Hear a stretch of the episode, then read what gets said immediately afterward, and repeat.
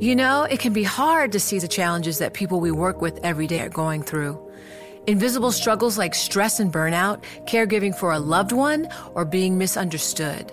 But insight, awareness, and empathy will help us better see the issues they're dealing with. And that can make us and our companies healthier too. I'm Holly Robinson Peete. Join us on The Visibility Gap, a new podcast presented by Cigna Healthcare.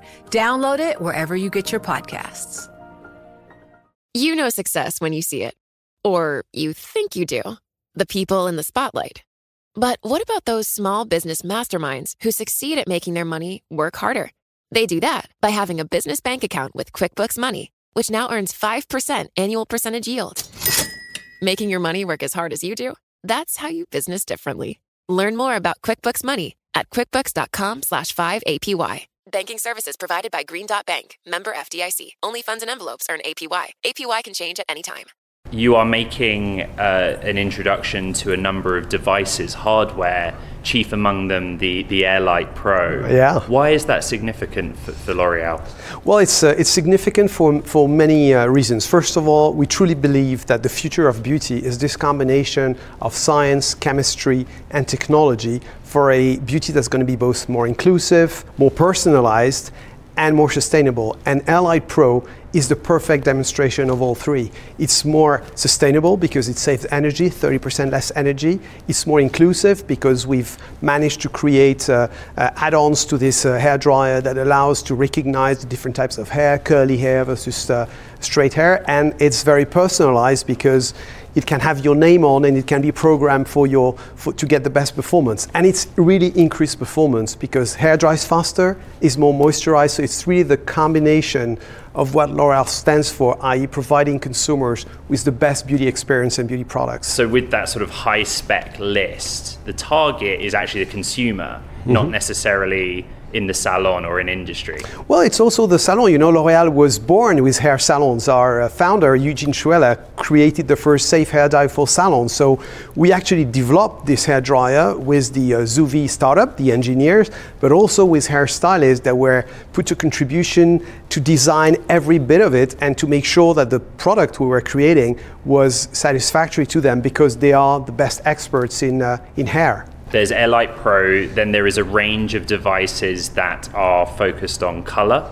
And then there's Meta Profiler, which is in partnership with Giorgio Armani. Yeah. And that is where the AI competence seems to come in. Talk to me about L'Oreal's AI competence. Well, you know, we've been using AI uh, for, for years now. Have you? To, yeah, we have. I'm not talking about generative AI, but I'm talking about AI because we've we have, for example, this tool that's called Fast Color, which helps us use uh, all the knowledge we have of dyes, of hair color results, and to create much faster new hair color combinations. So we've been using AI uh, for a while. We're using AI to improve the efficacy of our advertising, but more importantly, in the product you're talking about, Meta Profiler, we're using AI to really help the, help the consumer have the most accurate diagnosis of the state of their skin and therefore be recommended the best products because your skin and my skin are very different. We may not use the same Armani product, and Metaprofiler will help both of us make the right choice, and that's how we increase our satisfaction. Nicolas, how big is the market for all this? The, the devices, the hardware,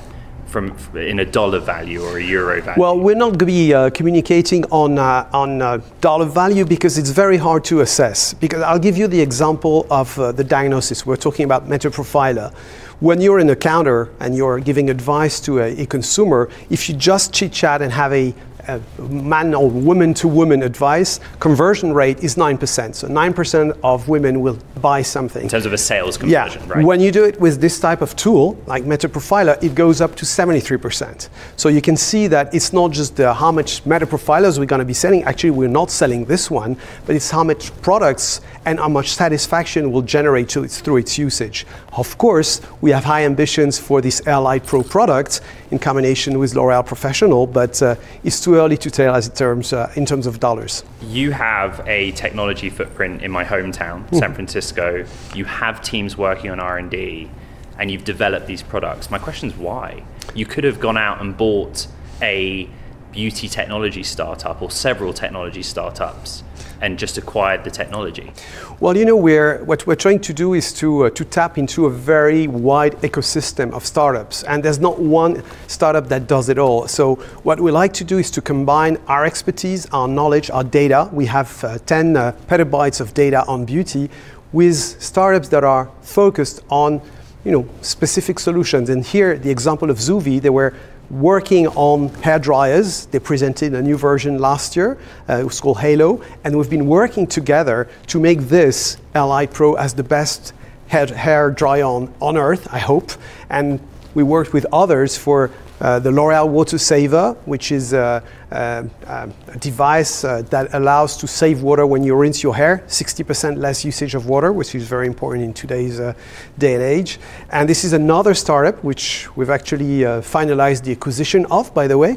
We've started investing in them. So every startup, uh, and we'll see here at the CES that there are many, many more that come up with ideas, different types of expertise, which we try to combine with our own knowledge. It is a, a great pleasure to be with you here in Las Vegas. You have flown in, I have flown in, and people from all around the world have flown in. So I want to ask you about the travel retail market.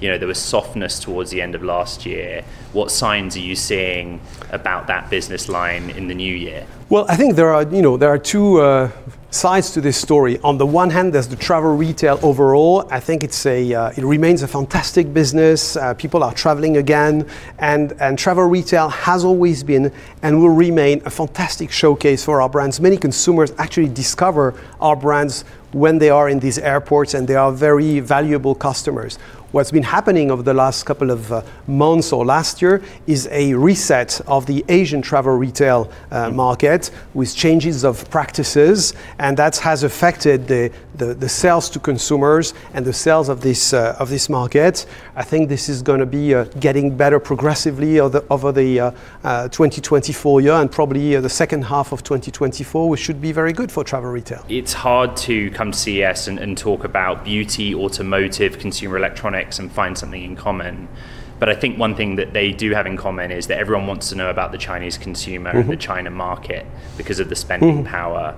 Um, the European Union and China are, are in talks in working groups. The issue that was identified for your industry, beauty, was that China wanted disclosures about the composition of the goods you want to sell in that market, and there was concern about the, the volume of data that you have to hand over. Where are we at in that process? Well, you know, first of all, I have to, uh, you know, reaffirm my, uh, my total uh, confidence in the future of the Chinese market. It will remain a very uh, important source of growth for L'Oreal and for the beauty market because middle classes are going to be uh, uh, increasing. So we continue to invest in the Chinese market. And then there are rules on this market that you have to, uh, to respect.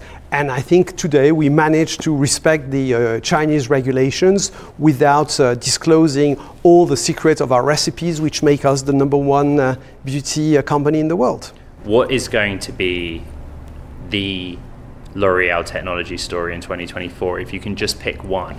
Well, I think Li Pro is definitely going to be a great technology story because uh, I think we're, you know, redefining uh, hair drying, and we're going to make uh, uh, stylists, which, which are our number one partners where we were born, very, very happy with this uh, technology we're providing them with.